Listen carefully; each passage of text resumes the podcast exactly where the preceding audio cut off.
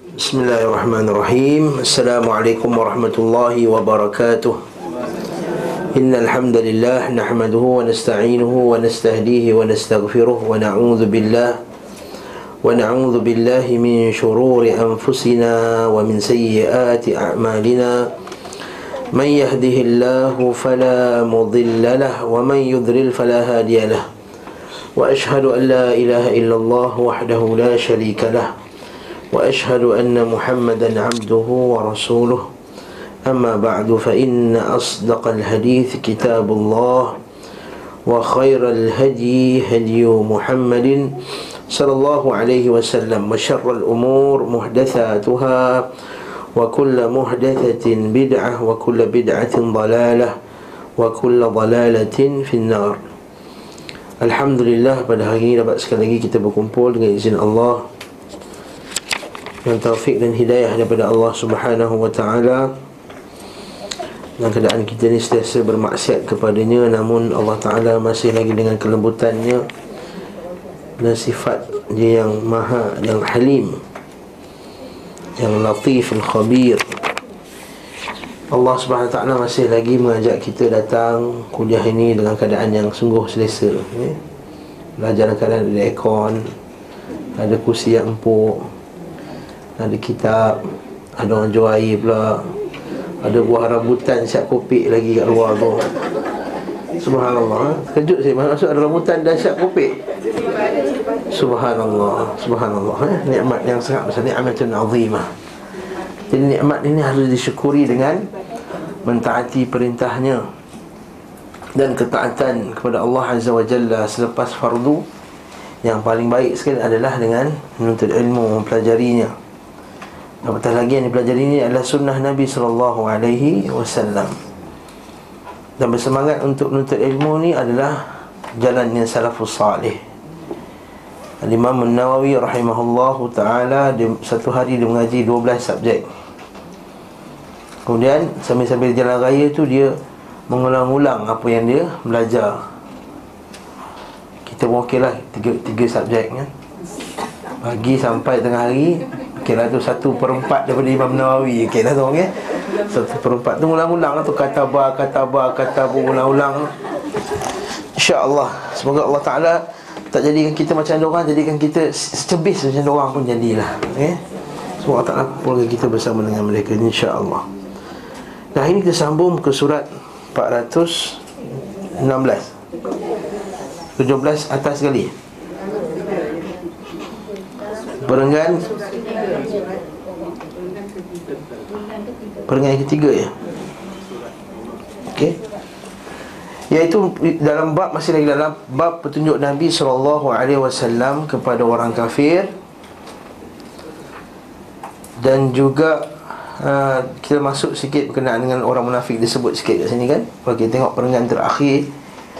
Allah Subhanahu wa taala berkata ya ayyuhan nabiyyu jahidil kuffara wal munafiqin waghlud alaihim.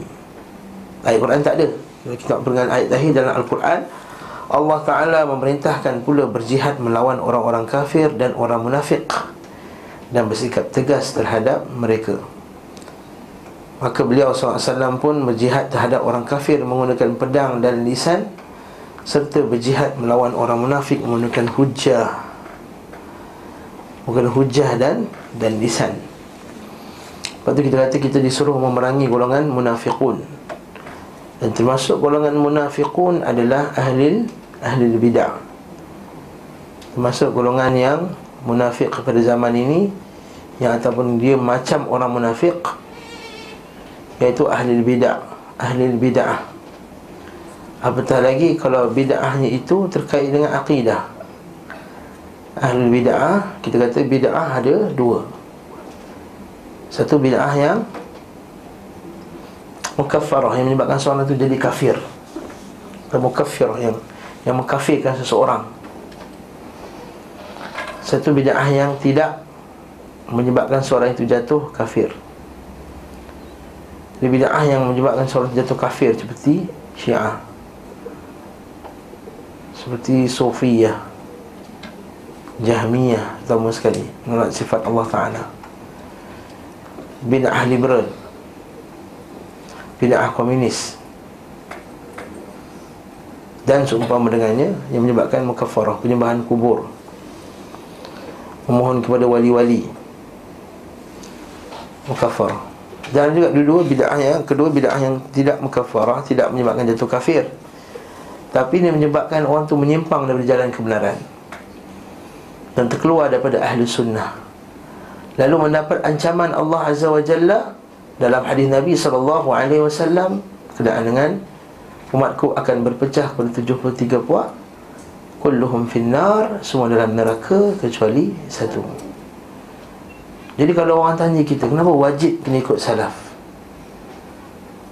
Ada orang kata wajib ke kena ikut salafi je? Boleh tak? Boleh kita ikut yang lain kita ikut maturidi ikut asyairah ikut lain-lain. Tak, kita kata takkan nak ikut satu je. Kita kata ikut satu saja. Itu saja jalan yang selamat. Itu saja firqatun najiyah. Itu saja dipanggil firqatun najiyah. Bila kita tahu apa dalil kita menunjukkan bahawa yang selamat itu hanyalah satu Iaitu firqatun najiyah Itu jalan, salafus salih. Hadis Nabi SAW Yang kita sebutkan tadi. Sataftariqu ummati ila 73 millah Kulluhum finnar Illa millatan wahidah Buat kubur pecah 73 puak Semua dalam neraka Jadi semua tak selamat Semua dapat ancaman Sebab itulah kita bersikap keras kepada golongan yang membawa kita kepada kesesatan itu tadi. Itu waghluz alaihim tegas ke atas mereka sebab mereka menyebabkan orang tu jatuh dalam neraka. Ini bukan menyebabkan orang tu rugi ke uh, duit dihabis ke. Itu mungkin kita marah. Tak kalau kita tengok orang tu menipu duit orang dekat main tegas dia punya hukuman. Ini menyebabkan seorang tu terjatuh dalam azab neraka. Sebab itulah para ulama salaf waghluz alaihim bersikap tegas ke atas mereka. Saya akan beberapa kisah di sini. Kisah Asim al-Ahwal tu ulama hadis. Jalastu atau jalastu ila Qatadah. Satu hari aku duduk dengan jalastu Qatadah. Aku duduk dengan Qatadah. Qatadah tabi'in. Ma'ruf mufassir. Maka disebutkan kisah Amr bin Ubaid. Siapa tahu Amr bin Ubaid ni apa? Dia datang kelas Ustaz Asri. Amr bin Ubaid. Ingat lagi tak nama ni? Amr bin Ubaid. Nama tak ingat Ustaz eh? Okey. Dia ni Mu'tazilah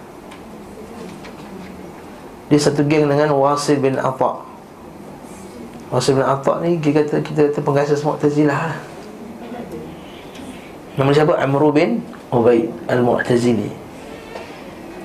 Maka Qatadah ni Kutuklah Amru bin Ubaid ni. Dia ni Mu'tazilah Dia ni sekian Dia ni sekian Dia ni sekian Dia ni sekian. Lalu Asim bin Ahwal Asim ni Al-Ahwal. Dia kata Aku tak nampak ni ulama suka suka kritik ulama yang lain. Ha, suka ngutuk ulama yang lain. Macam orang serasa hati dengan Ustaz Taklim lah kata Apa lah Ustaz Ustaz Taklim asyik untuk Ustaz lain? Dia kata. Asyik untuk orang. Asim al-Ahwal ni cakap benda yang sama pada Qatadah Dia kata La aral ulama yaqa'u ba'duhum ba' fi ba' Asim al-Ahwal Ahwal ni maksudnya juling Asim si juling Bolehkah kita bagi gelaran orang macam ni? Adakah tak boleh secara mutlak? Ah ha, boleh pula. ha, untuk bezakan. Kata ada 10 Asim kat kawasan ni. Asim bin Malik. Asim bin Malik pula ada 5. Ini nak kena Asim lah tu. Ah, ini Asim pendek, ini Asim kurus, ini Asim hitam, ini Asim gemuk, ini Asim duling. Ha. Macam itulah.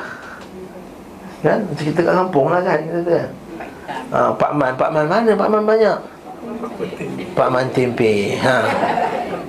Pak Man mana? Pak Man telo Pak Man mana? Pak Jadi ada dia punya gelaran Jadi Asim ni Jadi ahwal, ahwal maksudnya juling jadi bila dia, dia, dia, dia kata kat kata ada aku Aku rasa tak sesuai lah ulama' ni Duk kata ulama' yang lain Dia kata ya ahwal kata-kata dah Wahai si juling Dia pengang Qatadah kata Ya ahwal awala tadri anna ar-rajula idza ibtada'a fayanbaghi an yudhkar hatta yu'adhar wahai julik kau tak tahu ke bahawa semuanya bila orang tu dia bawa kesesatan buat satu bid'ah dalam agama maka mesti seorang mesti disebut akan kejahatan ni kerosakannya supaya manusia berhati-hati dengannya. Ha. nampak saya dah kena marah balik kan? Kena marah balik. Nak tunjuk bagus tadi aku tak nampak ulama-ulama ni suka mengkritik orang lain. Nah dah, dah kena kutuk balik dengan kata ada ya. Kisah yang kedua sama juga. Dia kata haqaitu li Yusuf bin Asbab an waqi' syai'an min amril fitan Maka satu hari aku aku dengar Abu Salih Al-Farraq ni dengar daripada Yusuf bin Asbad tentang uh, satu orang ada satu kisah tu satu kejadian di mana Waqi' Waqi' ni apa? Siapa Waqi'? Siapa Waqi'? Hmm, siapa Fatah Amin? hmm sekarang. Ah, zaman sekarang. sekarang.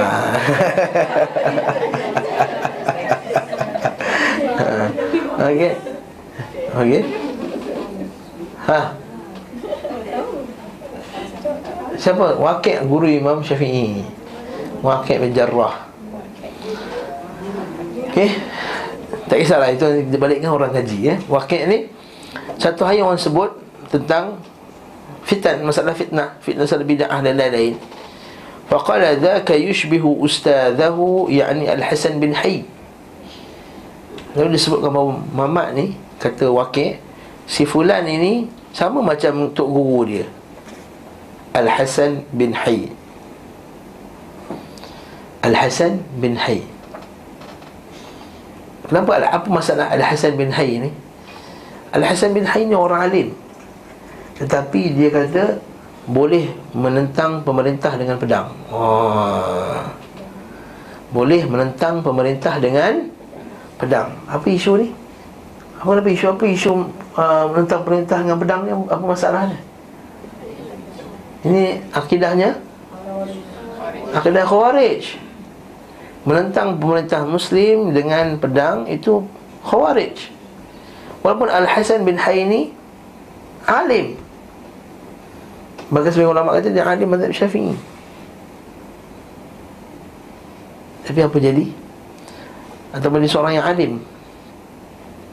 Yani al-Hasan min faqultu li Yusuf Ma takhafu an takuna hadhihi ghaibah? Kamu tak nampak ke benda ni mengumpat? Ha. Aku berkata kepada Yusuf adalah sebab. Ni kau mengumpat orang ni. Sebut ini fulan-fulan Faqala lima la ya, lima ya ahmaq Kenapa pula ngumpat wahai si bodoh? Hmm. Ya ahmaq. Lima ya ahmaq. Ahmaq ni bodoh lah. Hamqa. Lima ya ahmaq. Ana khairun lihaulai min abaihim. Bila aku menjelaskan kesalahan-kesalahan ahli bid'ah ni Aku lagi bagus dua bapak dua orang. Daripada bab ni lah dalam bab ni kerana apa? Wa ummahatihim dan lebih bagus pada mak mereka. Ana unhin nas an ya'malu bima ahdathu. Kerana aku melarang mereka, aku menghalang mereka daripada mengikuti bid'ah-bid'ah yang mereka telah lakukan. Fatattabi'u fatattabi'ahum aw fatattabi'ahum awzarahum maka kamu semua akan mengikut, mengikut mereka dan juga dia punya dosa-dosa mereka. Wa man atrahum kana adar alaihim. Siapa yang ikut mereka siapa yang terkena dengan uh, syubhat mereka maka dia akan beri mudarat ke atas mereka. Jadi melawan ahli bid'ah ni penting tak? Penting. Wajib menjelaskan ahli bid'ah. Menjelaskan si fulan ni apa bahayanya si fulan ni apa bahayanya. Kisah yang ketiga. Kisah yang sama juga Al-Hasan bin Salih Al-Hayy tadi tu. Al-Imam Al-Zahabi rahimahullahu ta'ala dia kata Al-Hasan bin Salih ni orang alim. Ahadul A'lam Abu Abdullah Al-Hamdani Al-Thawri Al-Kufi Al-Faqih. Dia bila sebut pasal Hasan bin Hayy Dia kata seorang orang yang alim orang Seorang yang faqih. Wa min a'immatil Islam Dia termasuk imam-imam Islam yang hebat laula talbisahu al-bid'ah. Tapi alangkah kalau tak terkena padanya bid'ah. Nampak tak? Dia imam yang hebat alim kalaulah tak terkena kepada dia bid'ah maksudnya apa? Maksudnya kena hati-hati lah dengan dia. Lepas tu kalau ini sikap kita terhadap ulama-ulama kita pada zaman sekarang kita uh, Syekh fulan alim masya-Allah dalam bidang bahasa Arab. Tetapi dia ha, dia terlibat dengan bid'ah dia ni asyairah contohnya. Oh dia ni masya-Allah alim dalam bidang ekonomi Islam contohnya. Tapi dia ni sufi dia ni masya-Allah alim dalam bidang usul fiqh tapi dia ni Naqsyabandi ha contohnya. Jadi Masya Allah dia ni alim apa semua Tapi dia jahmi. Maka itu kita kata Barakallahu fikum Saya habiskan dua ayat ni.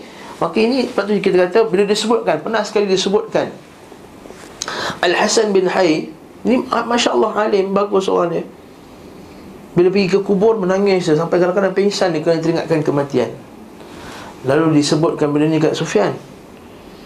Tetapi Dekat hujung ayat tu Sufyan Takjub lah Tengok dia ni warak. Bila pergi kubur dia menangis dan Hampir-hampir pengsan Tapi kat ujung tu orang kata Tapi dia memandang. Dia menganggap bahawa ber, Berpendapat bahawa boleh menentang pemerintah dengan Pedang. Terus Sufyan Athauri tukar statement. Tukar dia punya. Dia kata Na'udzubillahi min khusyu'in nifaq. Aku minta berlindung daripada Khusyuk Perasaan takut yang munafik. Oh Maksudnya Ahli bid'ah tu digelar sebagai Munafik.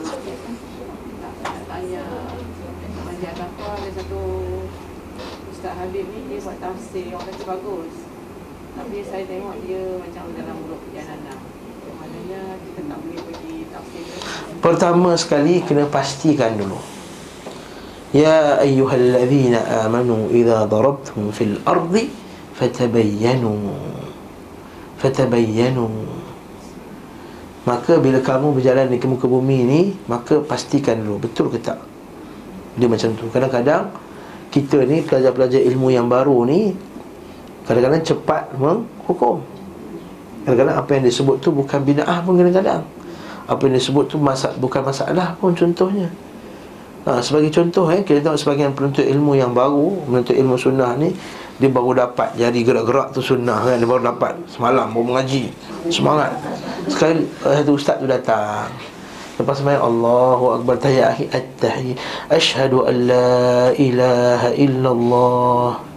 Dia tak gerak-gerak pun. Tak sunnah. Ha maka dia kata hmm tak sunnah ustaz ni jangan-jangan jangan panggil jangan panggil lagi. Ataupun dia sembahyang Allahu akbar tangan di atas. Ustaz macam tu je. Tak tak macam ni. Oh. Kan macam ni. Ikut macam Syalban Lalu orang kata hmm, Ustaz tak sunnah lah. Tak payah panggil dia lah. Ataupun dia baca Allahu Akbar jadi Imam Terawih. Bismillahirrahmanirrahim. Alhamdulillahi Rabbil Alamin. Oh, Bismillah kuat oh, Tak sunnah. Ah, Maka macam tu ini tak betul. Ini yang saya sebutkan pernah berlaku pada satu pusat Pengajian sunnah kat Malaysia ni. Saya tak sebut kat mana. Saya ikat bagi general punya ni. Sampai tu ustaz Syekh tu bagus orang ni alim. Tapi dia ikut Mazhab Syafi'i. Lalu bila baca bismillah kuat Tu orang kata bagi ustaz ni tak sunnah Sebulan tak sunnah apa semua Jadi pertama sekali Babit yang pertama Pastikan dulu.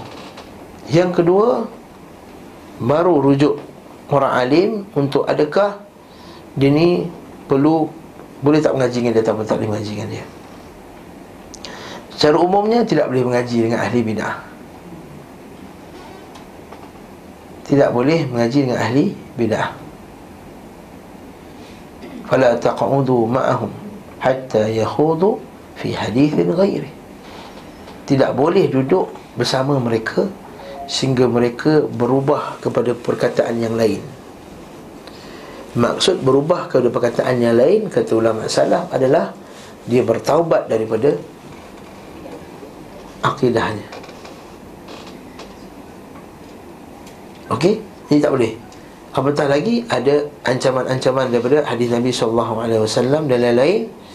Ya, Seperti Nabi melarang duduk bersama dengan julasa su Duduk dengan orang yang buruk akid Orang yang buruk agamanya.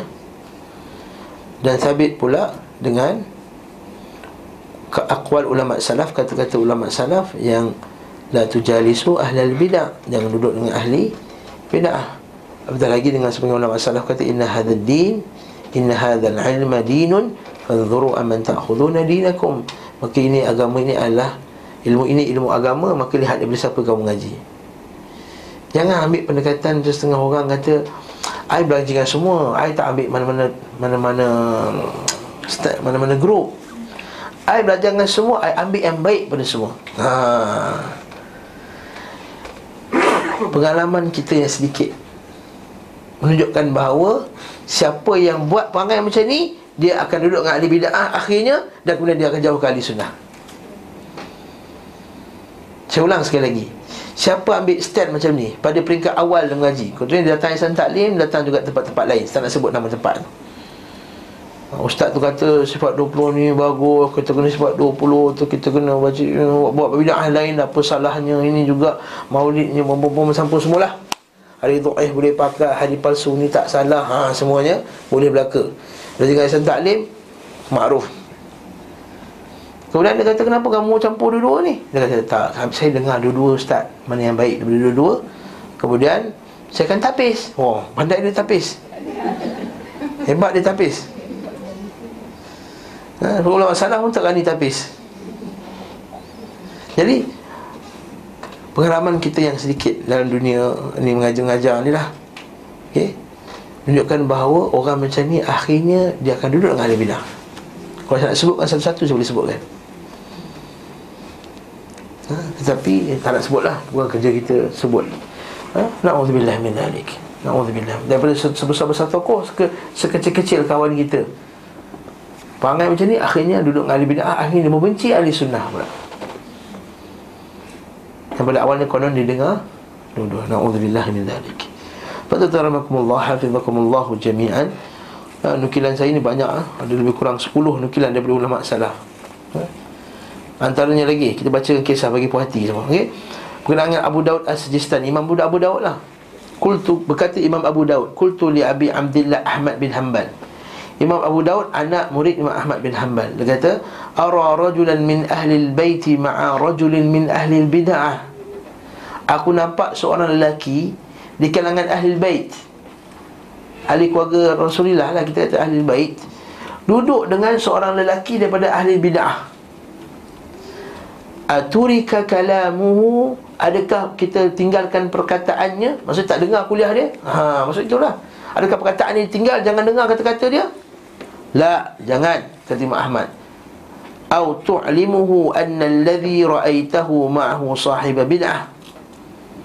Yang pertama sekali jangan dulu, jangan tinggalkan dulu. Kamu kena bagi nasihat dulu. Ha, ini pula kaedah yang kedua yang kita perlu tahu bahawa bila kita lihat kawan kita di kalangan ahli sunnah tersilap dalam masalah ni dia pergi duduk dengan munafik tadi duduk dengan ahli bid'ah tadi pertama kena bagi tahu dia mat yang kau duduk ni dia ni ahli bid'ah sebenarnya. Bang, abang yang dengar kuliah-kuliah ustaz ni Dia ni sebenarnya bukan ahli sunnah. Ha, Walaupun famous sekarang kat Indonesia Tapi dia bukan ahli sunnah.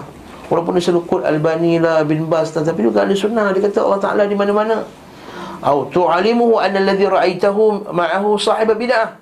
Sahib bid'ah. Kamu kena beritahu bahawa orang yang duduk dengan dia itu sahib bid'ah. Fa in taraka wa illa fa in turika fa in fa in turika kalamuhu wa illa fa alhiqhu bih wa in taraka kalamuhu wa illa falhiqhu bihi. Kalau ditinggalkan perbuatan dia tadi duduk dengan ahli bid'ah yes. Ini yang kita nak tetapi kalau dia tak buat falhiqhu bihi. Mas, masukkan dia satu geng dengan ahli bid'ah tadi. Masalahnya ustaz lebih complicated. Orang tu mengaku mengurusi pengatuan persatuan ahli sunnah wal jamaah. Tapi cara dia bercakap mencaci orang apa tu kita kata kena kena ngaji. Hmm.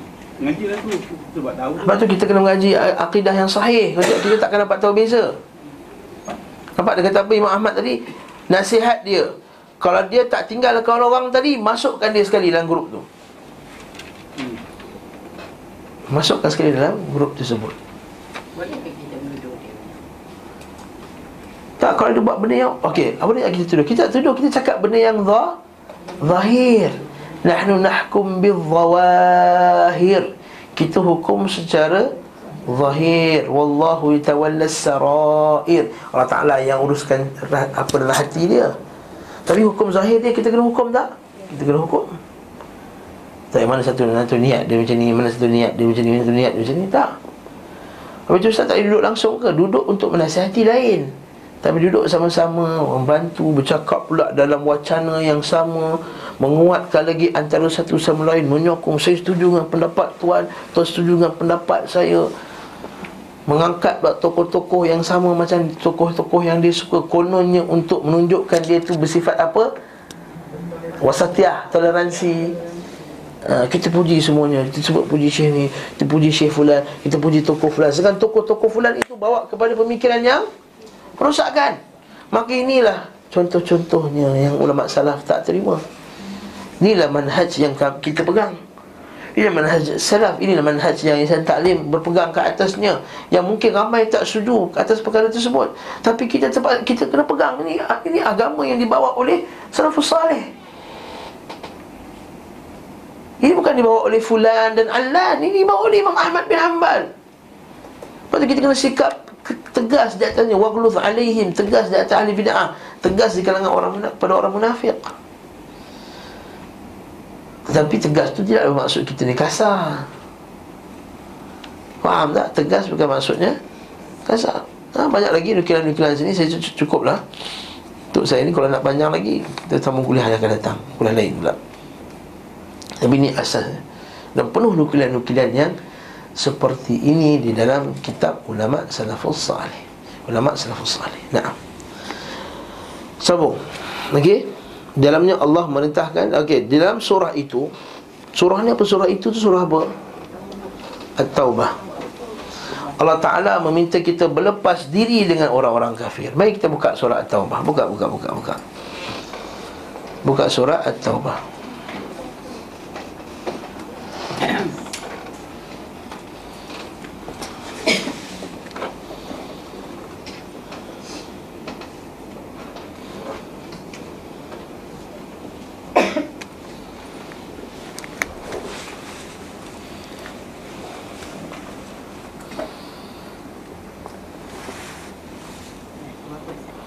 awal-awal surah apa? Awal-awal surah At-Taubah Hmm, tak ada surah Bara'ah ni surah Taubah ni surah Bara'ah juga dipanggil surah Bara'ah. Kenapa surah Bara'ah? Berlepas diri, berlepas diri pada apa?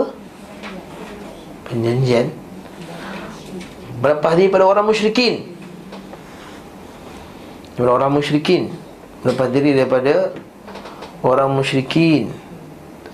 Sebab tu Allah SWT sebut dalam surah surah Bara'ah ini A'udzubillahi minasyaitanirrajim Bara'atum minallahi wa rasulihi ila alladhina ahadtum minal musyrikin Allah Ta'ala pelepasan diri daripada Allah Azza wa Jalla Dan Rasulnya kepada orang yang Allah Ta'ala telah Yang kamu semua telah mengambil perjanjian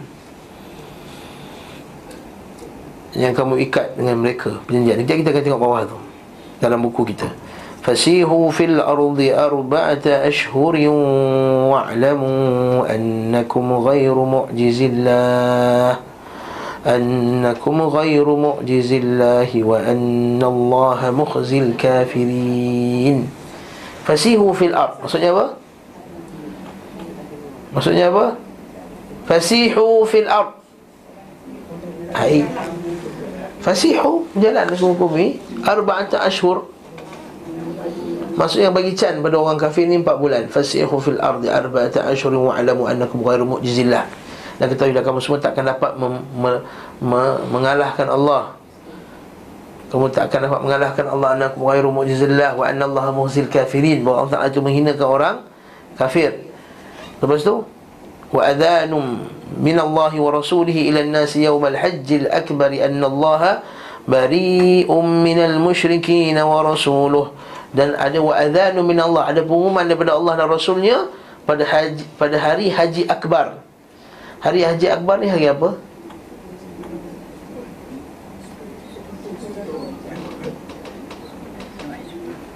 Yaumul Haji Akbar.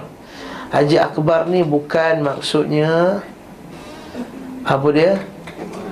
Hari Jumaat tu. Ha.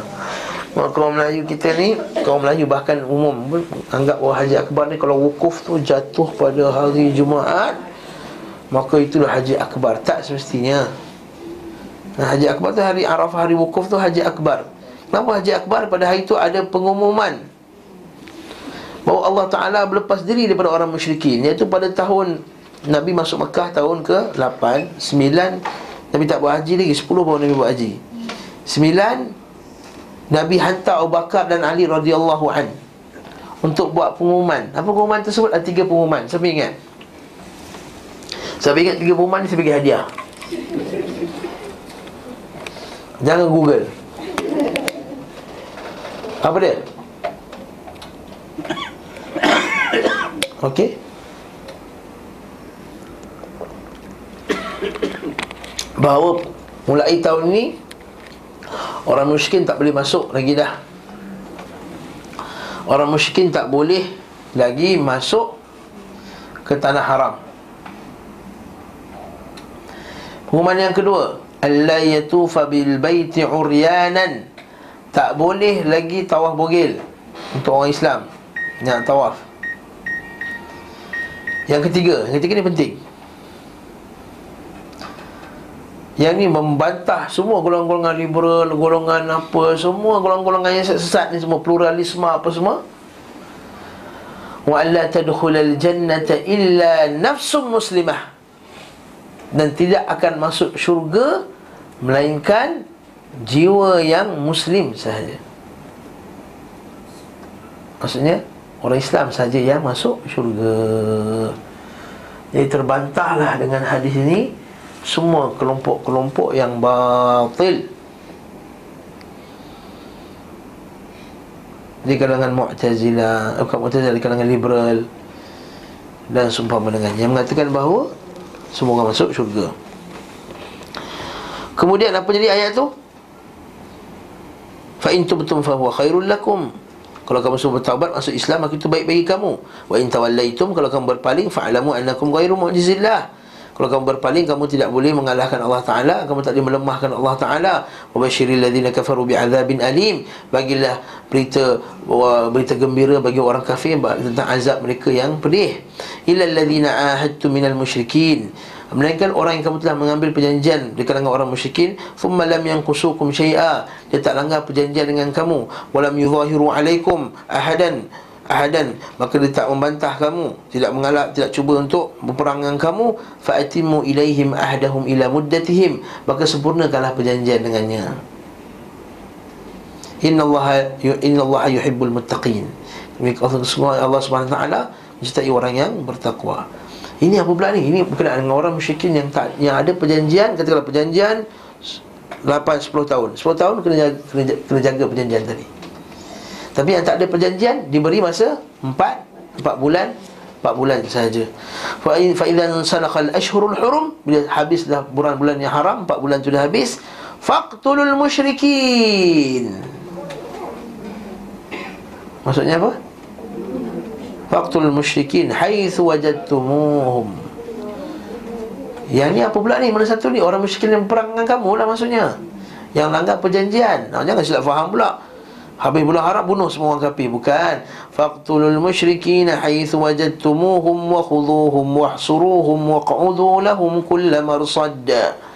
Maka perangi bunuhlah orang musyrikin yang memerangi kamu tu. Mana saja kamu jumpa mereka, tangkap mereka, kepung mereka, tahan mereka dengan apa saja pun kulla marsad tabu kalau mereka bertaubat itu dengan masuk Islam wa aqamus salah mendirikan salat. Ini dalil bahawa tak ada Islam melainkan dengan salat. Wa atau zakah. Dan menunaikan zakat. Fa khallu sabilahum. Maksudnya apa? Jangan ganggu jalan mereka. Jangan ganggu mereka. Inna Allah ghafur rahim. Wa in ahadun minal musyrikin Astajaraka fa'ajirhu Hatta yasma'a kalam Allah Kalau datang seorang musyrikin Minta lindung kepada kamu ha, Ini kafir apa tadi? Bukan zimmi Ha? Kafir musta'man Atau mu'ahad Yang ada perjanjian Atau musta'man Yang diberi keamanan Wa in ahadun minal musyrikin Astajaraka fa'ajirhu Hatta yasma'a kalam Allah Tujuan kita bagi duduk dalam negara kita apa dia? Hatta yasma'a kalam Allah Sehingga dia boleh dengar kalimah Allah. Juga dalil bahawa Al-Quran itu kalam Allah Hatta yasma'a kalam Allah Thumma ablighu ma'manah. Sampaikan kepadanya keamanan dia. Apa terjemahan ni? Betul tak? Kan? Bagi dia keamanan kepada dia. Ablighu ma'manah Zalika bi'annahum qawmun la ya'lamun. Kerana mereka itu tidak beriman. Tidak mengetahui afwan tidak mengetahui. La ya'lamun. Jadi lepas tu Imam Ibn Qayyim sebut nama macam ni Nah ayat ni.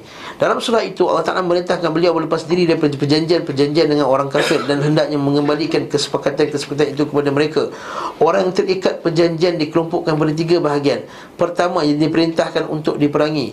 Mereka ini yang melanggar perjanjian Dan tidak komitmen dengannya. Ini ayat yang kita baca last tadi tu. Second last tadi. Waqtuluhum haithu thaqiftumuhum Haithu wajadtumuhum Wa khuduhum Wahsuruhum Waq'udu lahum kulla marsad. Ini ayat tadi. Bunuhlah mereka di mana saja kamu jumpa mereka. Tangkap mereka Kepung mereka. Dan halang mereka. Tahan mereka dengan apa cara sekalipun. Ini yang pertama. Jadi bila baca ayat Quran tu bagi bijak sikit. Jangan. Ha, cakap kasar pula eh? Ini main ambil je konteks-konteks Kau tengok ni Al-Quran ni nampak. Zalim ni Bunuhlah orang musyrikin. Tak faham konteks. Tak faham tafsir ayat tersebut. Okey. Yang kedua. Nabi merangi mereka dan berhasil menang atas mereka. Sorry. Mereka ini yang melanggar perjanjian tidak komitmen dengannya. Nabi SAW memerangi mereka dan berhasil menang atas mereka Kedua Yang memiliki perjanjian untuk batas waktu tertentu Dan mereka tidak melanggar kesepakatan Tak langgar perjanjian Tidak pula membantu musuh untuk menyerang kaum muslimin Maka diperintahkan agar ditunaikan perjanjian dengan mereka hingga waktu yang ditetapkan. Ini ayat mana? Ayat yang kita baca tadi, ayat yang ke empat. Illa alladhina ahadtum minal musyrikin thumma lam yanqusukum syai'a. Dia tak nanggap pun perjanjian tadi. Wa lam yuzahiru alaikum. Tidak muzaharah ha, tidak muzaharah tidak membantu orang menentang kamu. Ahadan seorang pun. Tak bantu seorang pun untuk menentang kamu. Fa'atimu ilaihi ahdahum. Maka sempurnakan perjanjian mereka. Ila muddatihim kepada tempoh yang telah diletakkan. Naam. Faham tak? Yang ketiga Yang tidak memiliki ikatan perjanjian Namun tidak memerangi beliau. Atau mereka terikat dengan perjanjian Yang tidak memiliki batas waktu tertentu Maka diperintahkan Diberi tempoh selama empat bulan. Tempoh apa ni? Either you masuk Islam Atau kita perang? Itu dia. Tinggalkan. Atau tinggal, tinggalkan bumi Arab ni. Sampai dia keluar daripada Kawasan tersebut Masuk Islam Masuk Islam. Dah tak ada jizah dah. Jizah tak ada dah masa ni. Masa dia masuk Islam atau perang. Ini untuk orang musyrikin. Ini faham? Ayat ni Ialah sebelum ayat yang kita bincang sebelum ni. Ambil jizyah apa semua tu. Sebab nanti dah tak ada dah orang-orang Arab yang kafir ni Baru ada ayat Jizyah Nah Okey? Apa jadi? Dan mereka terikat dengan perjanjian Tidak memiliki batas waktu tertentu Maka diperintahkan beri tempoh kepada mereka selama empat bulan. Apabila masa tersebut berlalu Nescaya mereka diperangi Iaitu bulan-bulan yang empat. Bulan-bulan yang haram. Betul tak kata, kata tadi Fasihu fil ardi arba'ata ashhur. Maka bergeraklah di muka bumi selama 4 bulan. Masa kamu boleh jalan 4 bulan aku kami 4 bulan ni lagi. Akhirnya you keluar. Sebab tu Nabi SAW telah berjaya pada zamannya untuk mengeluarkan semua jenis kekufuran dalam Jazirah Arab. Sebab itulah bila ada kejadian-kejadian Sejak akhir-akhir ni Memasukkan balik orang-orang Kafir ke dalam bumi Arab tu dah jadi Ada isu lah. Ha, Dia masuk dia panggil fulan Dia panggil fulan. Tetapi dia kita kena faham. Habis tu ustaz yang masa perang Arab Saudi tu Amerika bawa Amerika masuk. Ha, Itu isu lain. Itu isu untuk pertahankan Diri Yang kita sebut dah sebelum ni saya rasa kan? Tak pernah sebut kan? Tak pernah. Warafi'ah dekat rumah. Tiba-tiba ada Perompak Muslim Nak rompak Nanti Rafi'ah punya rumah. Ada polis lalu. Tapi polis tu polis Hindu. Boleh tak minta tolong polis tu Allah Ta'ala kata Janganlah kamu bersubahat dengan orang kafir Untuk merangi orang Islam.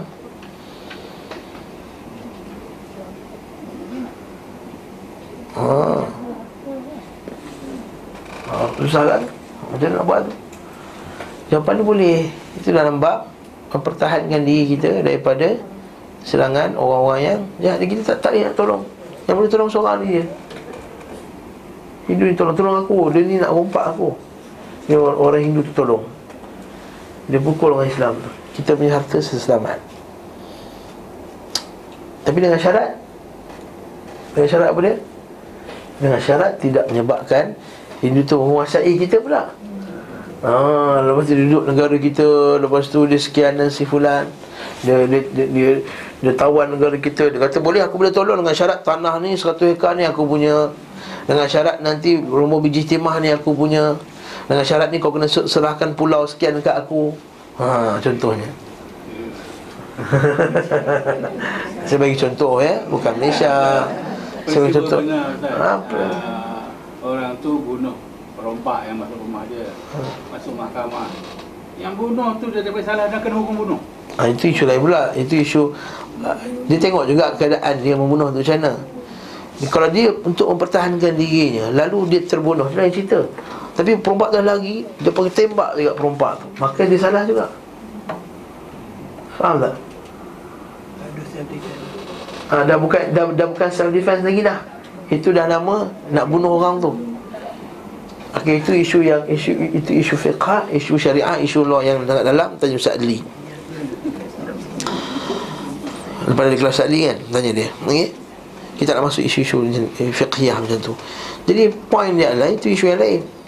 Itu isu dalam pertahankan Daripada serangan musuh. Yang kedua masa tu pun Masih Iraq tu pun. Iraq ada ke Iraq Muslim masa tu. Saddam Hussein Muslim. Saddam Hussein Muslim ke masa tu? Saddam Hussein telah, masa tu dah difatwakan Dia bukan Muslim masa tu. Dia parti Ba'ath. Saddam Hussein masa tu parti Ba'ath. Dia ada kalah dengan Amerika Barulah letak Allahu Akbar kat bendera dia tu. Tapi akhirnya Alhamdulillah Mati dia kerana mengucap Asyhadu an la ilaha illallah asyhadu anna rasulullah. Kita ya rajul khalaqahu khair. Jadi masa awalnya tak parti dia parti Ba'ath. Komunis. Lebih baik pada Islam.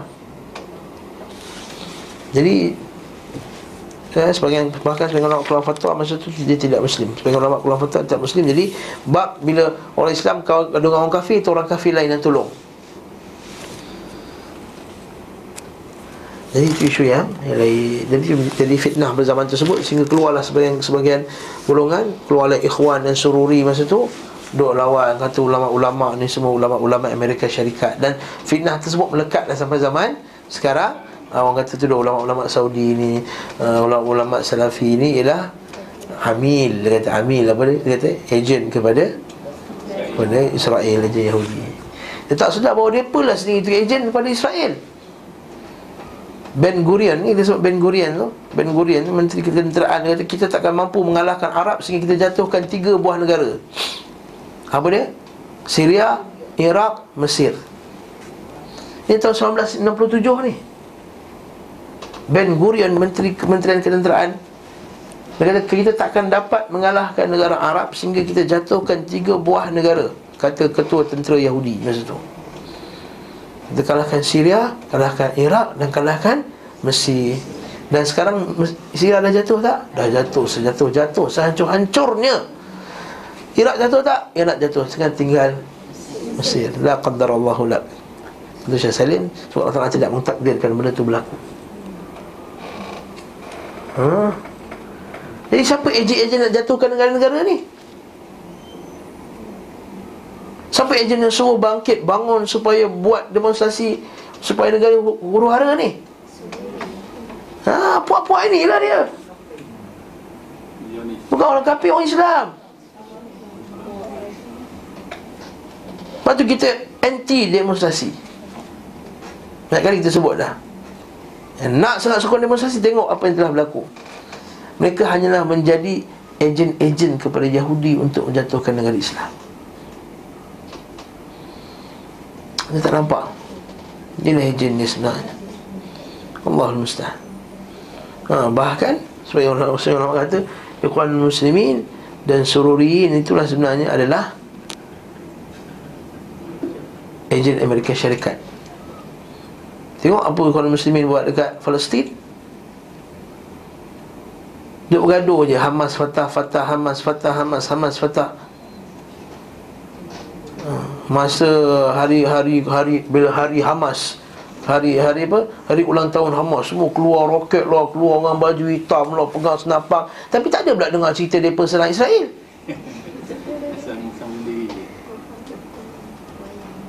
Nampak tak?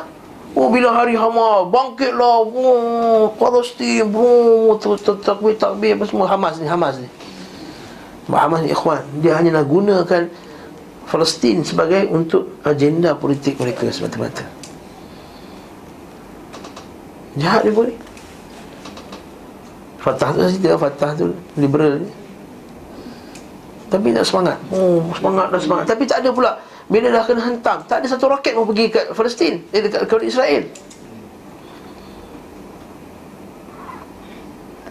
Allah mustahil Ada satu ulama Yahudi di Amerika saya tengok dalam YouTube. Dia mengatakan uh, sebenarnya Yahudi ni adalah agama, nothing to do with Politik. Ha, Itu isu lain lah Itu isu Zionis. Uh, yang Itu- politik Zionist. Naam. uh, created by the British. hmm, Itu Sahiyuni Itu Sahiyuni ya. Itu isu lain. Ini cerita pasal orang Islam yang munafik ni. Itu musuh Islam ma'ruf. Freemason ma'ruf. Zionism ma'ruf. Musuh dah lama dah Idea untuk orang orang kafir duduk orang-orang Yahudi duduk kat Palestin datang tahun bila? 18 lebih lagi tahun lebih ketika perju- perjumpaan uh, Zionis dekat Switzerland. Buat kat Switzerland Brussels. Dia Brussels Belgium. Switzerland apa? Zurich. Zurich je. Zurich. Ha. Nah. Buat dekat Switzerland Perjumpaan Yahudi pertama kata kita kena buat satu negara Sama ada dekat Afrika, Tanzania Ke Uganda saya tak ingat dah. Ataupun. Ataupun satu lagi dekat Palestin. Dan semua sepakat ambil Palestin.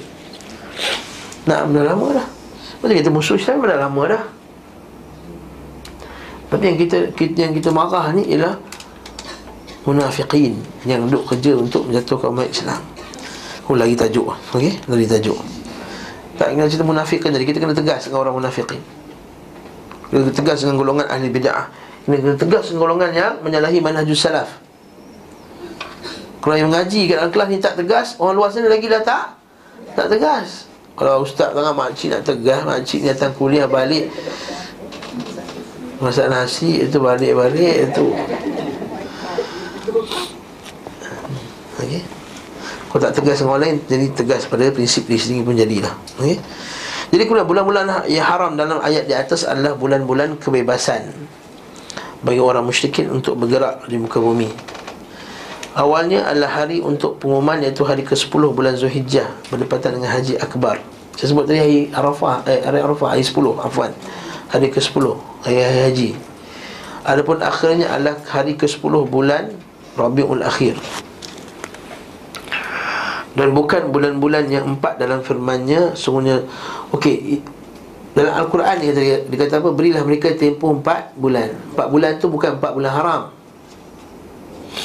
Dan Kalau empat bulan haram Sebab satu lagi bulan haram? Jauh.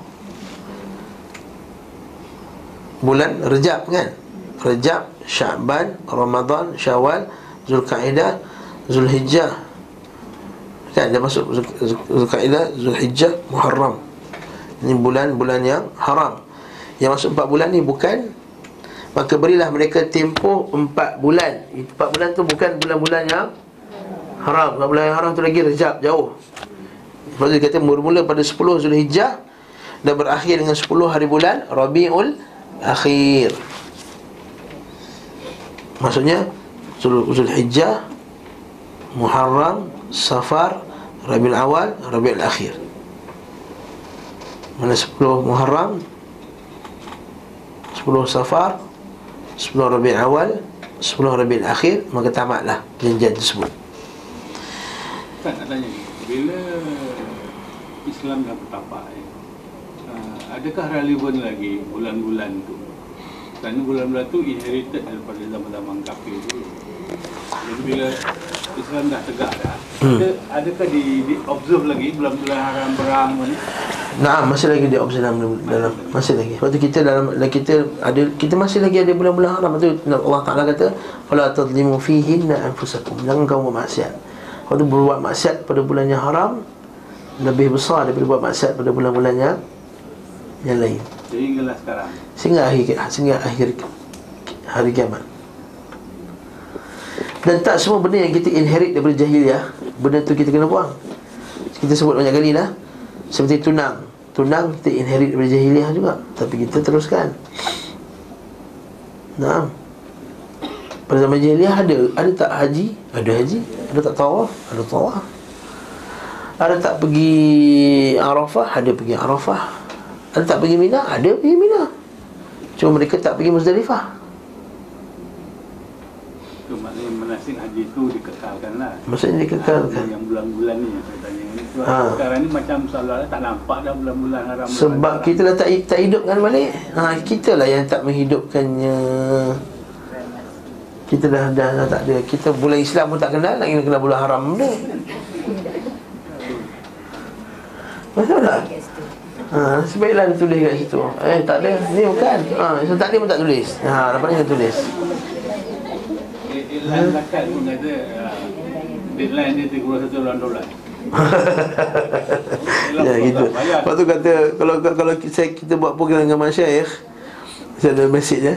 Kita kata program 4 bulan je. 4 bulan apa? 12. Kau tak kerti tengok kalender Islam ke dia kata.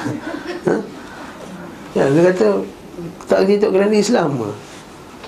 Ha, lepas tu kita, kita kita kena latihlah diri kita. Okay? Hari ni berapa bulan?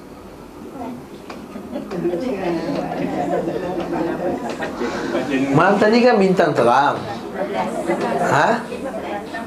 15 ke 16? Ha, 16 itulah 16 Rabiul Rabiul Rabiul Thani 16 Rabiul Thani Allahu Akbar Ustaz pun tengok eh? hmm? Rabiul Thani Okey, naam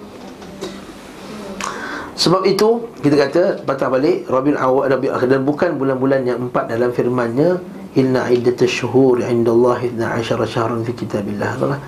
Sebenarnya jumlah bulan di sisi Allah adalah 12 bulan dalam kitab Allah pada hari penciptaan langit dan bumi di antaranya ada empat bulan yang haram. Ini ayat lain, itu isu lain, ini ayat isu lain.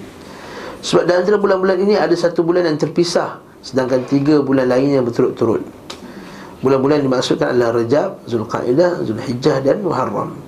Tentu orang-orang musyrikin tidak diberi kebebasan bergerak pada keempat bulan ini kerana hal itu tidak mungkin disebabkan tidak berturut-turut. Padahal Allah Azza wa Jalla memberikan tempoh kepada mereka selama empat bulan.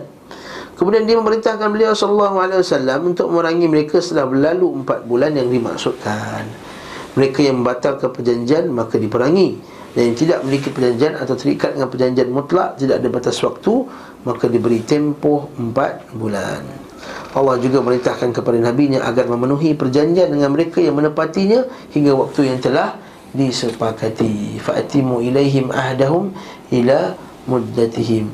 Fa'timu ilaihim ahdahum ila muddatihim. Yang kita sebut kan? Dalam ayat tadi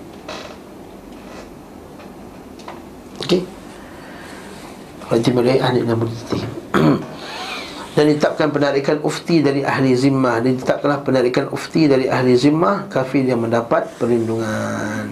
Okey. Akhirnya setelah turun surah bara'ah maka keadaan orang-orang kafir terhadap beliau menjadi tiga. Mereka yang memeranginya mereka yang terikat dengan perdamaian dan mereka yang mendapat perlindungan. Jadi orang kafir yang datang negara Islam tu contohnya yang dapat perlindungan lah orang kafir jiran-jiran kita macam Singapura, Thailand itu negara yang terikat dengan perdamaian yang memerangi kita. Tak ada sekarang tak ada yang memerangi kita lagi. Okay? tapi sebenarnya boleh lah kelompokkan macam sebutkan pun macam Rusia yang telah memerangi orang Islam. Ha, itu boleh termasuk dalam tu lah. Amerika Syarikat ke ha, tapi kita lemah sekarang nak buat macam mana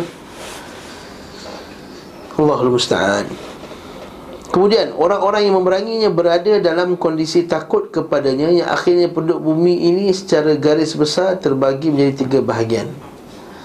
Muslim yang beriman kepada beliau SAW yang menyerah kepadanya serta mendapat keamanan dan yang merasa takut namun memeranginya namun memeranginya mengenai syirah perjalanan beliau SAW terhadap orang munafik ha. Ini orang munafik pula. Mana sebuah soalan ni? Lagi tanya. Okay. Mengenai sirah perjalanan beliau Sallallahu alaihi wasallam terhadap orang munafiq Beliau diperintahkan menghukumi penampilan mereka secara lahiriah. Ha, Maksudnya secara zahir. Waktu Nabi SAW Bila orang tak pergi perang Tabuk. Meratulah ada orang Bagi-bagi alasan kat Masjid Nabawi. Kami ada alasan ni. Nabi kata Nabi terima. Sedangkan mereka sebagian itu orang munafik tapi mereka terima mereka secara lahir. Dan sahabat yang mengaku tu pula dihukum. Kata tak? Kesan tak kisah tu? Yang kena pulau tu kan? Jadi kita akan tengok. Wala salah satu ladina khulifu. Okay Nah isyirah beliau, beliau beliau terhadap orang-orang munafik beliau diperintahkan menghukumi penampilan secara lahiriah. Patutlah orang munafik boleh sembahyang belakang Nabi wasallam. Ini juga alasan yang digunakan ini disebut oleh para masyayikh kita kenapa Arab Saudi benarkan orang Syiah masuk. Orang Iran datang. Orang Iran adakah semua Syiah pure? Tak nampak Mereka secara zahir datang tu Dia mengucap Asyadu an la ilaha illallah Asyadu nama Rasulullah Pakai baju dia Macam-macam biasa datang. Sebagai seorang Muslim lah. Kita tahu akidah dia secara detail dalam tu. Datang dia buat haji. Allahu Akbar. Ha, takbir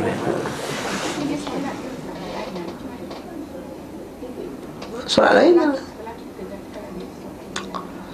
Solat sebelah kita, solat lah. Sebelah kita Nantak dia. Tak masalah ni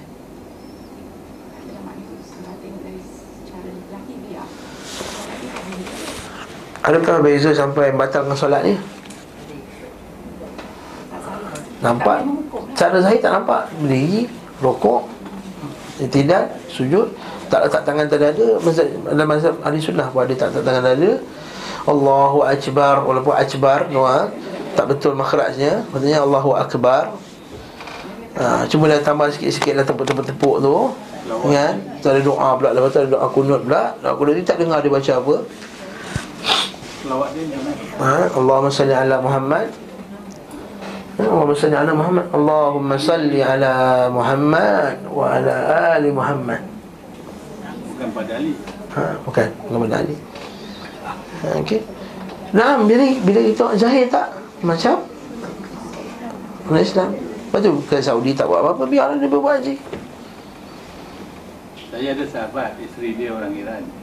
Hmm. Dia tanya kalau kau balik Iran macam mana Saya buat cara saya Dia buat dia. Buat cara dia Ha, bak kahwin macam lain pula. Ha, Bak kahwin jangan pula. Kaedah yang sama. Bila bak kahwin kita disuruh periksa Isi kita akidah dia macam mana. Sebab itu yang nak lahirkan anak kita. Ha, Kita pergi kerja dia ajar anak kita. Benda syirik. Itu hati-hati Buat mencari guru pula. Macam tu juga Guru. Kena cari guru ahli sunnah seperti Imam Bukhari kata Aku mengaji dengan lebih seribu orang guru Dan semuanya mengatakan iman itu kalau amal Iman itu kata-kata dan amal. Maksudnya dia periksa akidah dia. Naam.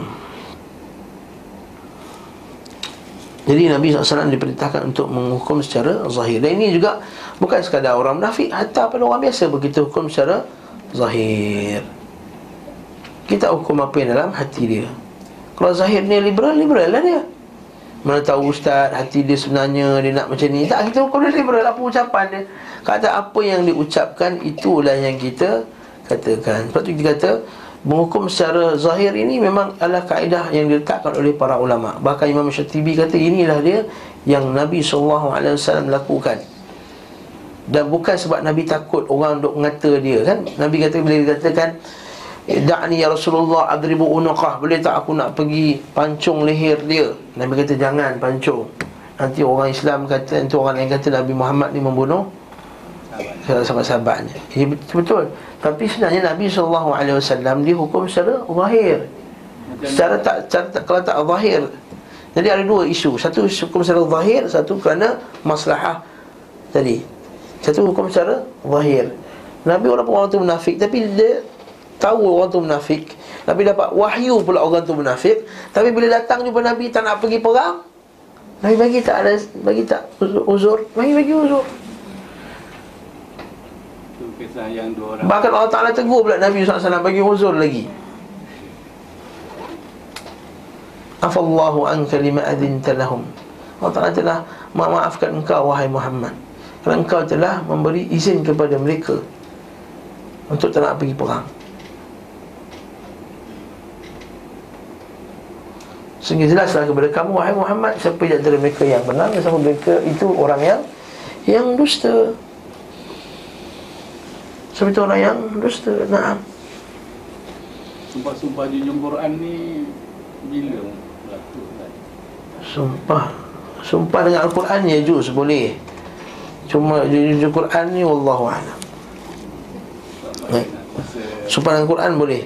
Kalau orang kata sumpah dengan ayat Quran Boleh sebab dia Kalam Allah Sebab dia kalam Allah Dengan Quran lah. Sumpah dengan Quran. Cuma tersyabuh lah Pegang macam ni. Jadi aku bersumpah dengan Quran ini. Macam dia cakap itu je lah. Aku bersumpah dengan Quran ini contohnya. Aku tak buat benda tersebut. Ha, Bukan macam I say the truth but not the truth exactly the truth. Ha, Itu yang orang putih kata tu. Yang cerita-cerita AA law tu, tu kan ha, Letak tengah atas tu. Ha, Okay itu cerita Itu lain lah. Jangan cakap macam tu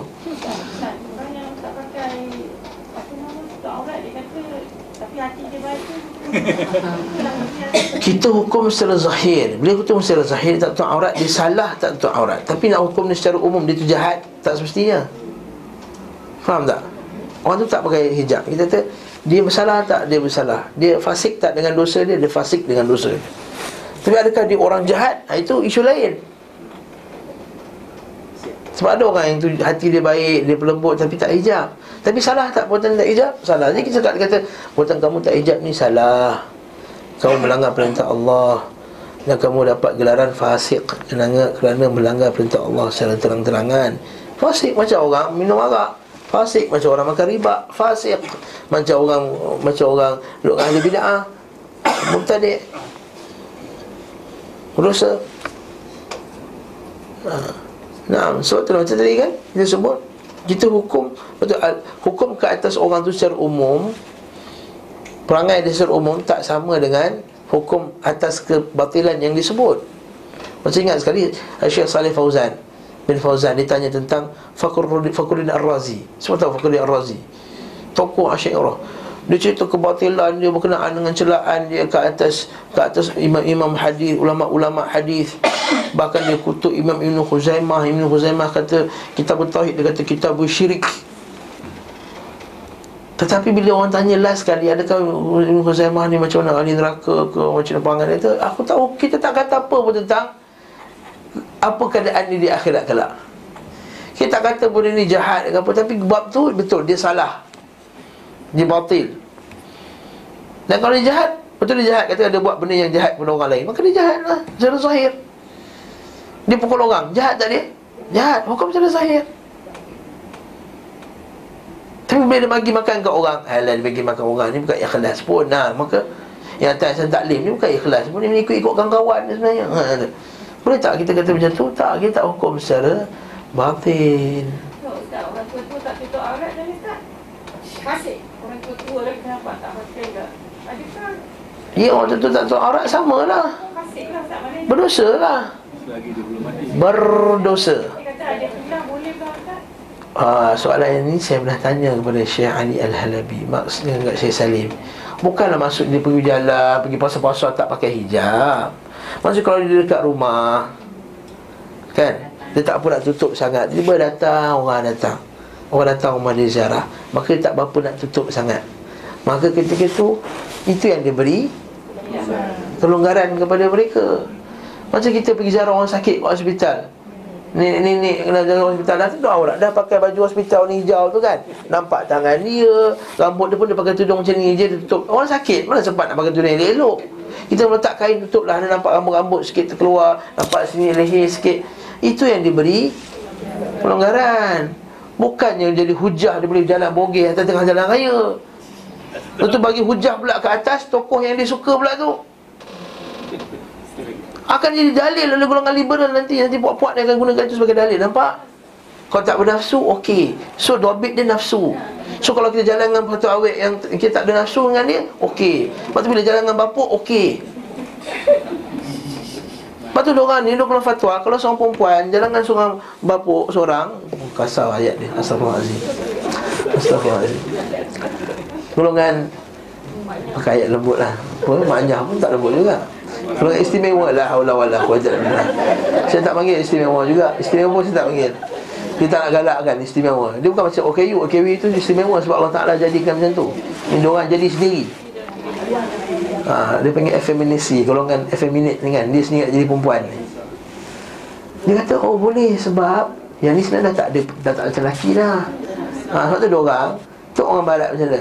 Dia orang, orang perempuan dengan lelaki Oh boleh sama-sama Masuk toilet sama-sama. Sebab dia dah jadi Perempuan. Eh Eh itu tak betul. Batil. Jangan gunakan ayat tu Fatwa tu untuk menghalalkan perbuatan orang Yang tak pakai hijab. Amat malang sekali bagi orang yang alim Tahu mengaji hadis dan tafsir. Bila tanya kenapa si fulan dan fulan Fulanah binti fulan tak pakai hijab Dia kata oh dia dah tua. Minah tak pakai tudung benda muda. Si fulana itu tak pakai tudung daripada muda. Kemudian nak bagi hujah dia tak pakai tudung. Tak pakai hijab.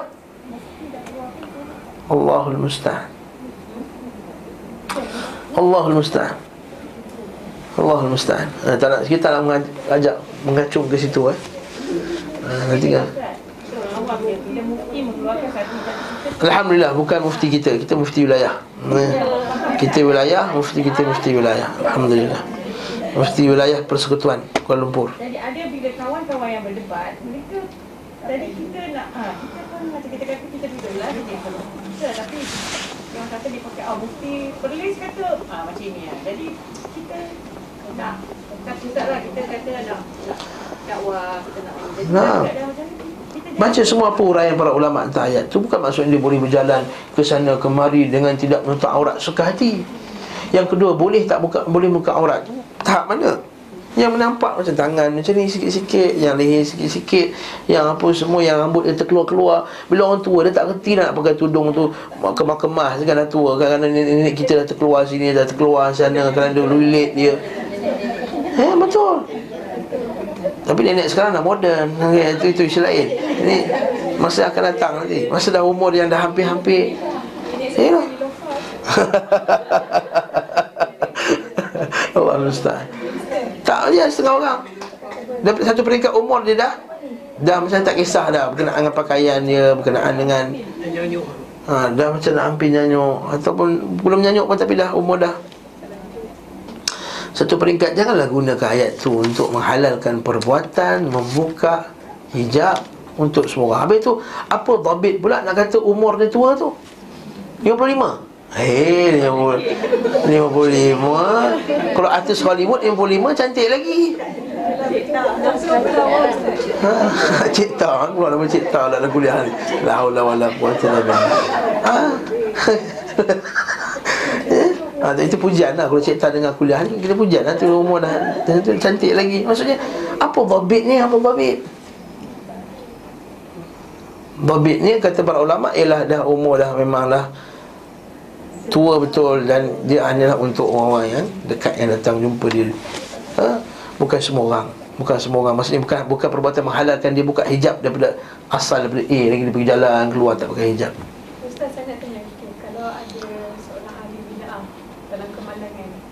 Macam kalau kita rasa kita yang salah uh, Patut ke kita macam suka hati cakap Oh saya doakan mati Eh mana So, boleh? ah, Sebab ada juga yang macam tu. So apa yang patut kita buat? Kalau walaupun dia ahli bid'ah Apa yang patut kita Ki- react? Dia Muslim dengan Muslim ni lah. Tengok bid'ah macam mana. Bid'ah mukafarah kan Bid'ah tak mukafarah. Dan sekiranya mukafarah pun Dia masih lagi manusia Kena kita bantu dia. Ni ayat tadi, ayat tadi. Maksudnya kalau nampak orang accident Bantu lah. So, Yang kedua Masa dia tengah accident Kita tahu ke akidah dia apa? Hmm. Tapi kalau kita dah tahu yang dia memang contohnya Seperti seorang khawarij yang Menghentam salafi dan sebagainya uh, Kita tahu dia dalam golongan yang akidah macam ni? Bagi kita kita tak kata Oh biarkan dia mati macam tak. Ah. Kita bantu dia. Kita- Kita tetap dengan Kita ba- kita bantu dia Cuba menyelamatkan nyawanya Ha, sebab apa faman ahyaha faka'annama ahyan faka'annama ahyan nas jami'a. Kata dalam Quran siapa membunuh satu jiwa ka'annama membunuh qatalan nas jami'a. Dari segi Semua manusia. Berdoakan kita boleh mendoakan agar Allah Taala menghalang ahli bid'ah. Jangan doa matikanlah ya Allah kata ya Allah berilah hidayah dan yang Ha, jangan. ha, Jangan Maksudnya kita kata Ya Allah Tahankanlah perbuatan-perbuatan mereka Yang jahat tu. Allahumma kfini Minhum. Allah Allah makfini minhum. Ya Allah cukupkanlah aku daripada kamu Daripada mereka. Ya Allah jauhkanlah aku daripada mereka. Ah, Sebab tu Allah berkata La taja'alna fitnatan ah, Lilladzina kafaru. Janganlah La taja'alna Kami ini fitnatan lilladzina kafaru. Juga kita minta doa supaya Allah tak, tak serahkan kita kepada musuh-musuh kita. Kan? Allahumma inni a'udzuka min darki syaqa wa jahdil bala wa syamatatil ada wa su'il qada wa syamatatil a'da wa su'il qada. Kan? Kita tak nak supaya kita terdedah pada celaan-celaan musuh-musuh kita dan kita ditangkap oleh musuh-musuh kita maka kita minta Allah Ta'ala menghalang mulut-mulut mereka. Boleh kita doakan Ya Allah Tutuplah mulut dia Ya Allah. Halanglah kejahatan dia Ya Allah. Kalau kita tak tahan sangat.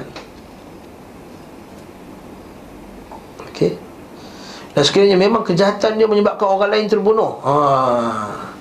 Kita boleh Qatalahumullah Semoga Allah Ta'ala memerangi mereka. Cakap macam tu sudah.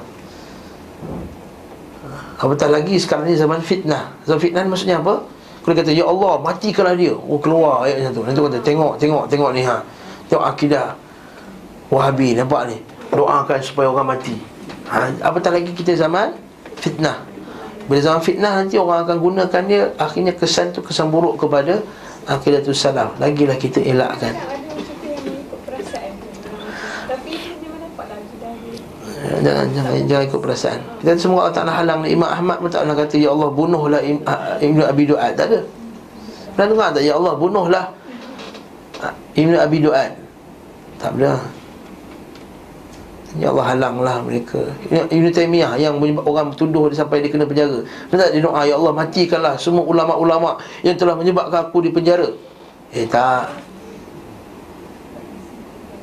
Ha, jangan Jangan doa macam tu. Sebab nanti dia akan menjadi Fitnah. Menjadi Fitnah ke atas kita. Apatah lagi kalau dia masih lagi orang Islam? Yang ada harapan lagi untuk dia.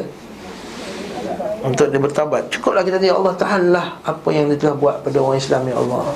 Tapi kita boleh doakan hidayah untuk Semestinya boleh doa ke hidayah. Tak tak syak lagi. Itu itu itu itu kemuncak kesabaran lah. Dah buat jahat kat kita. Kita kena penjara ya Allah. Bagilah hidayah kat dia.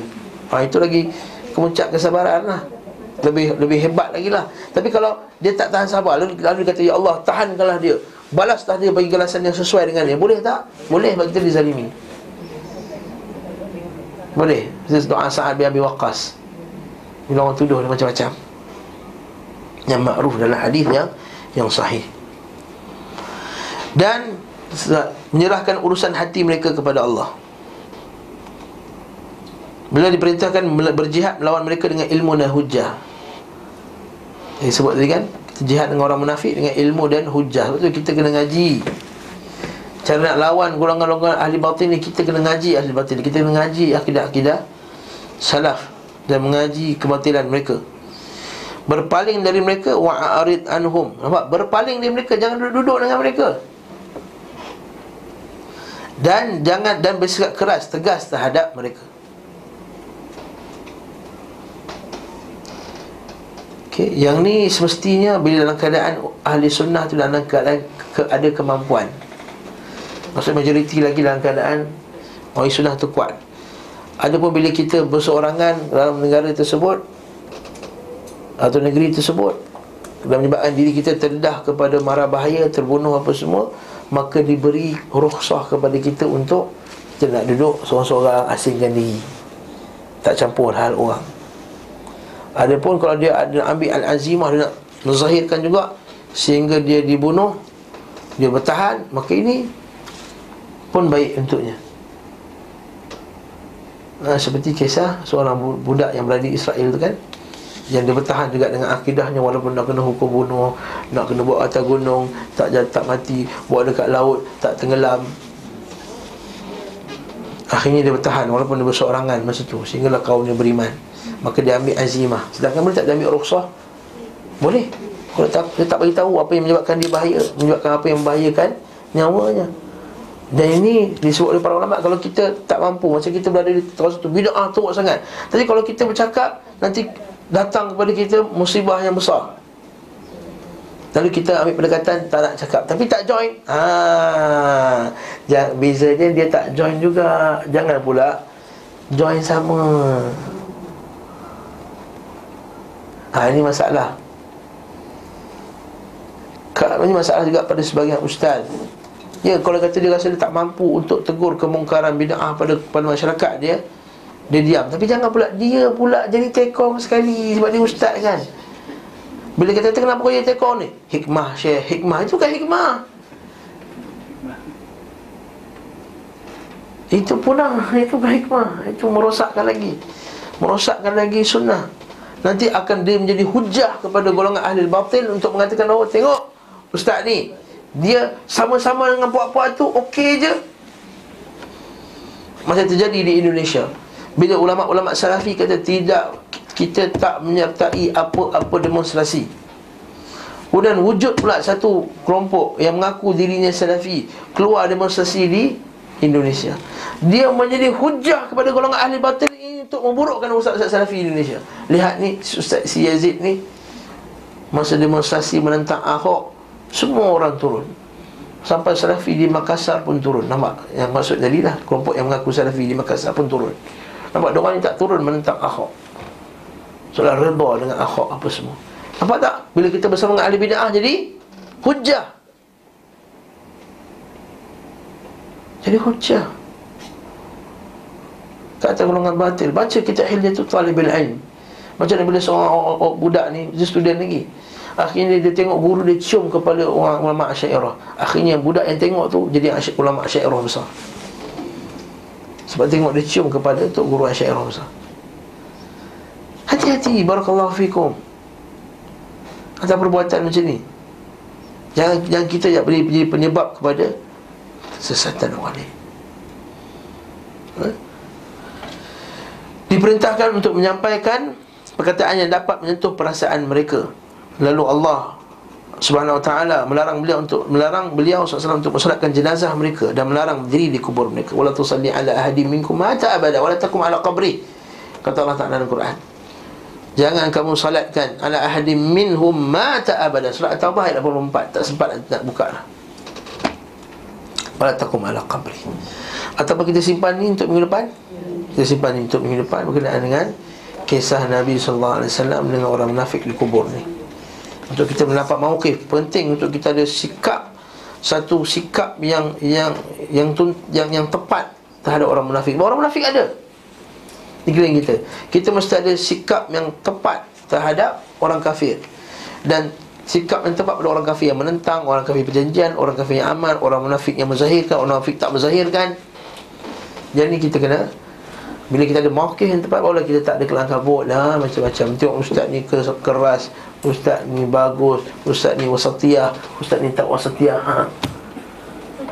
Sebabkan Silap faham tak ada isu ni Wallahu ta'ala alam Bissawab Wa sallallahu ala Muhammad Wa ala alihi wa sahbihi Wassalam Walhamdulillah Rabbil alamin